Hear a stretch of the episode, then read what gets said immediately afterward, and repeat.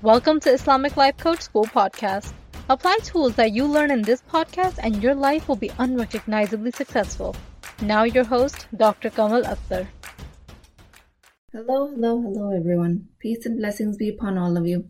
Today we're going to talk about how to take the most effective action. How to make your actions count.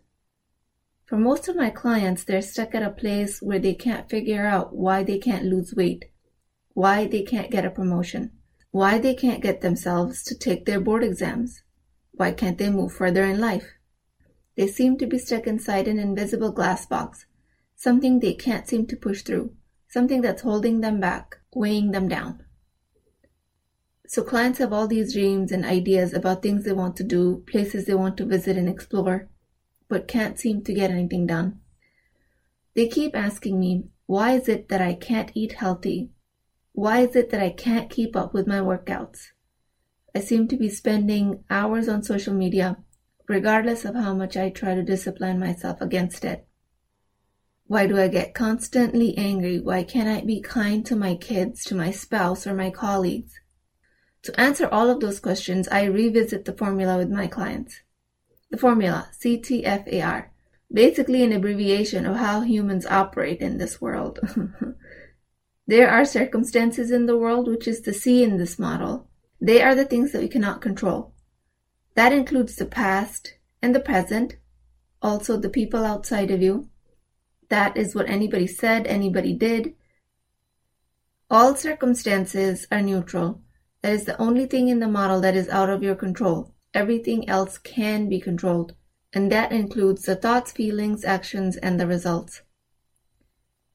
The error that most humans operate under is that we think that either everything is in our control, including the circumstance, or nothing is in our control, including our thoughts. Both cases are extremes and untrue.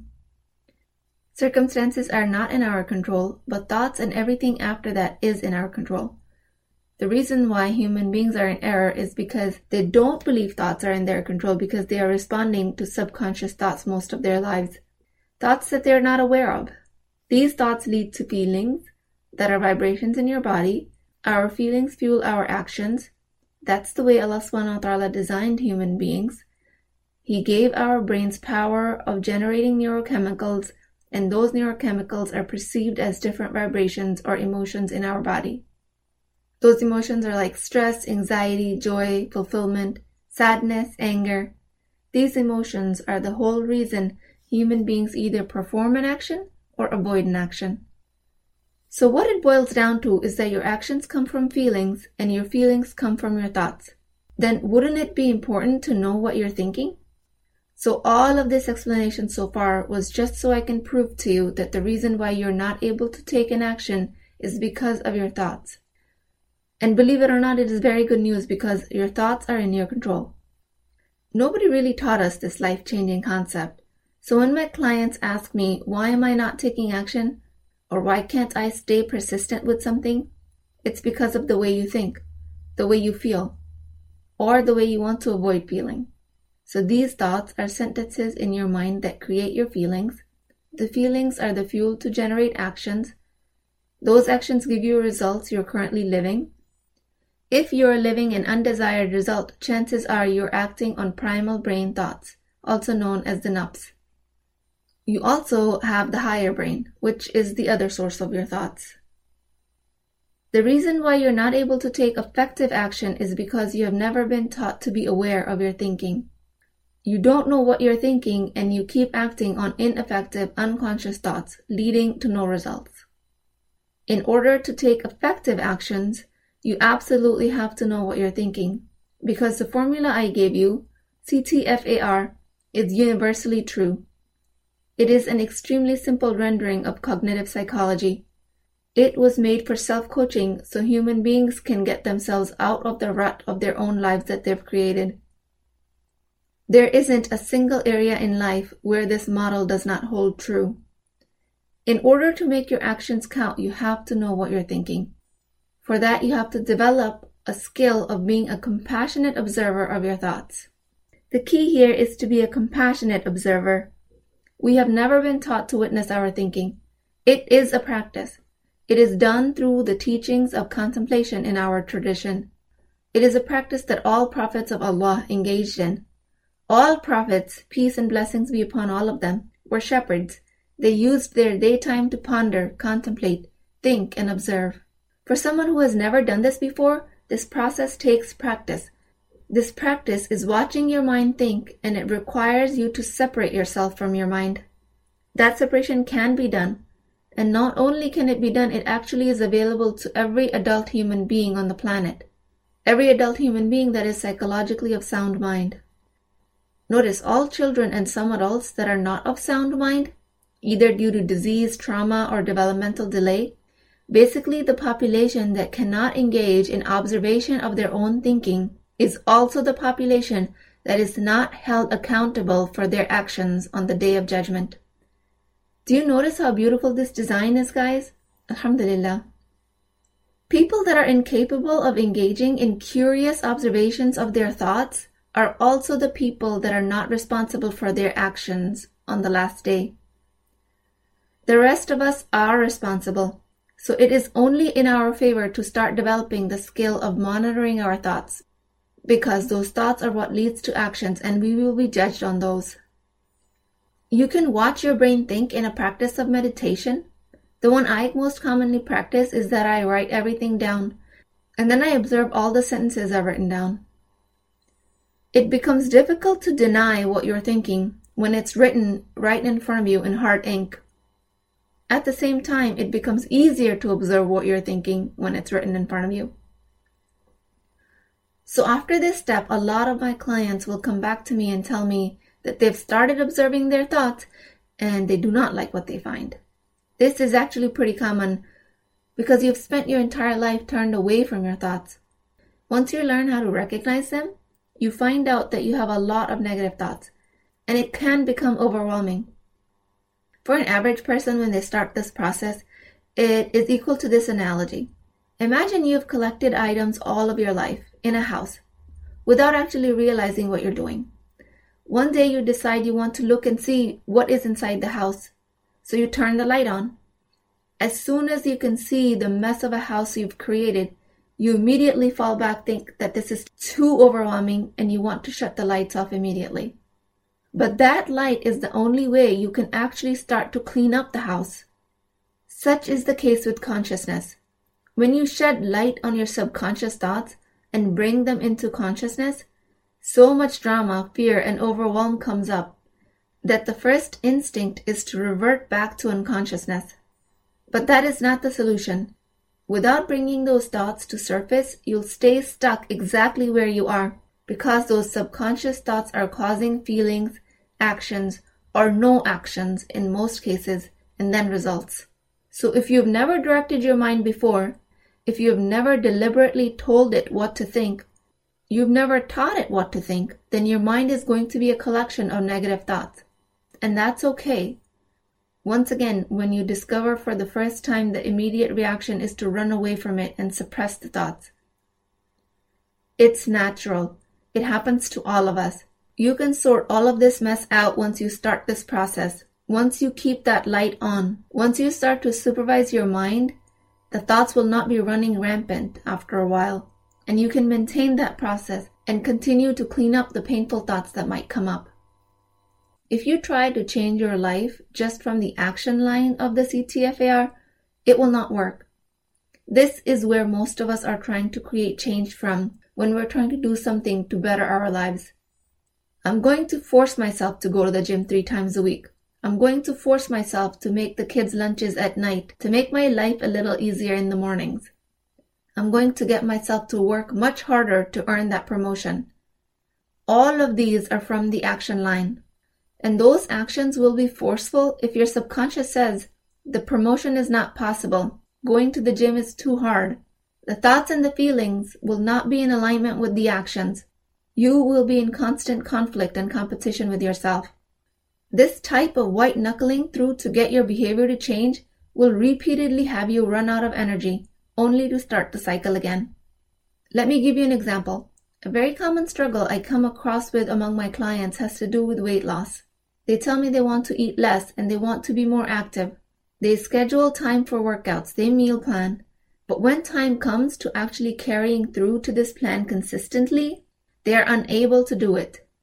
So one of my clients was in a similar situation and was having difficulty following through a meal plan. She continued to fall back on eating processed and sugary foods, and she couldn't figure out why. So one of these times in a private session, I asked her, What are you feeling when you're reaching for that snack? She told me that she was feeling disappointed. So we did an exercise and I asked her to dig deep and find that sentence that was making her feel disappointed. It turns out she was thinking, I'm not good at this. She was thinking, I'm not good at this in some shape or form in almost all areas of her life. From her work to studies, because she had tried many times and she was not able to lose weight in the past. So every time she sat down to eat healthy or to work out, she would feel disappointment ahead of time because she was subconsciously thinking to herself, I'm not good at this. That kept her in a cycle where she kept coming off of her diet and exercise plan and kept gaining weight. Disappointment is a very low frequency vibration. That emotion in itself is not likely to generate any action, especially leading to weight loss. When you're feeling disappointed, you're going to be laying on the couch watching Netflix and eating chips. You're not going to be following through to your meal plan or exercising. So, this entire time, she was forcing herself to take action, telling herself, I have to change my diet, I have to exercise. Again, trying to change the action line all the while thinking that it's not going to matter anyways, and that she's not good at this. And when this thought did not lead to any results, she was stuck in a cycle of ineffective action. No amount of forceful action was going to make a difference. So many of us are stuck in a similar cycle for different goals. I want to start a blog. I want to be a social media influencer, but I can't seem to generate any momentum. I want to live a comfortable lifestyle, I want a car, a house to myself. I can't seem to achieve any of that. All of the unachieved results, the unactualized dreams, are because of your subconscious thoughts. After this realization, the clients can be in constant shame, where they'll start to beat themselves up for not realizing this earlier or having any negative thoughts. My job as a coach is to not let them stay there. I say to them, Let's understand this with compassion. Let's be curious about why you're thinking, I'm not good at this. Why is your brain coming up with that? I push my clients to understand their actions with curiosity and fascination. Why is it that you're doing what you're doing? So, my client who was feeling disappointed, I told her to notice it next time it happened. And I coached her not to change thought immediately. I told her to stay in compassion and understanding for herself until she came up with the reason behind what she was thinking. She had to be patient with herself, but when she was able to hold that space and be in curiosity with herself, then the patterns started to emerge. She was always connecting her current actions with failures. She had been through so many diet and exercise plans and failed them all. She had gone through years of back and forth without any results and all of those patterns kept re-emerging where she was living from past thinking, not being able to change the future. When she was able to provide acceptance to herself, from there she was allowed to decide if she wanted to change her thinking or not. You cannot struggle yourself into change. You cannot beat yourself. You cannot force yourself into change. The only way your actions will be effective is when you are in a place of love and understanding of yourself. If you do not observe that kind of understanding, love, and compassion for yourself, not only will your change be ineffective, you will buckle under the pressure of everything you're always forcing yourself to do. You will always have a battle of willpower and staying constant, and your energy will run out.